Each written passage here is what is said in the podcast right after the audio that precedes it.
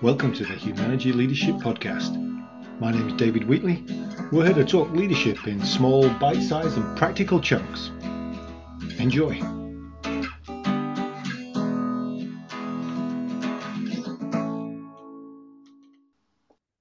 Well, this episode, I want to talk about uh, something that we've used in our training, especially around time management for a while.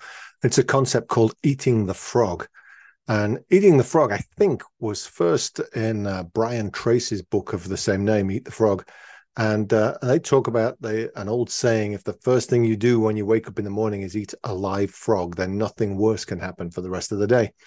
And they say that your frog is the most difficult thing on your to do list and you should eat that first. Uh, many leaders that we've found find it difficult to look beyond the massive to-do list and, and act strategically. So for them, strategic action is their frog, and they should eat that first. Uh, it can be uncomfortable for some.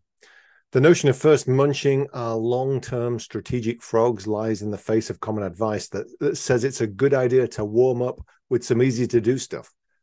That way you experience some quick success. Is, is jump starting with quick results a good idea? Uh, well, perhaps we should be cautious about that because we can sap our energy while plucking some of the low hanging fruit is easy, uh, easier than tackling the more complicated task. It does take energy that may be better invested elsewhere. We can become satisfied. It's just too easy to feel like we've accomplished a couple of things that made progress and then just kick back.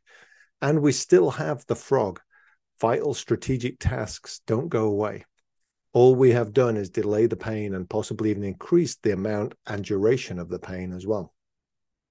So, what's the balance between momentum and drain? Some activities build towards strategic action and provide momentum, others just take time and drain energy. Make conscious decisions about how you spend your time and try to eat the frog. Strategic actions take deliberate, intentional discipline.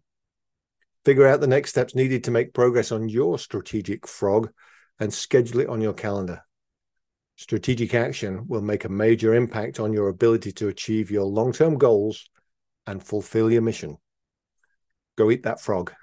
That was the Humanity Leadership Podcast. My name's David Wheatley. For further information about Humanity, go to humanity.com or check out our latest book, What Great Teams Do Great, from all good bookstores. Have a good one. Stay healthy.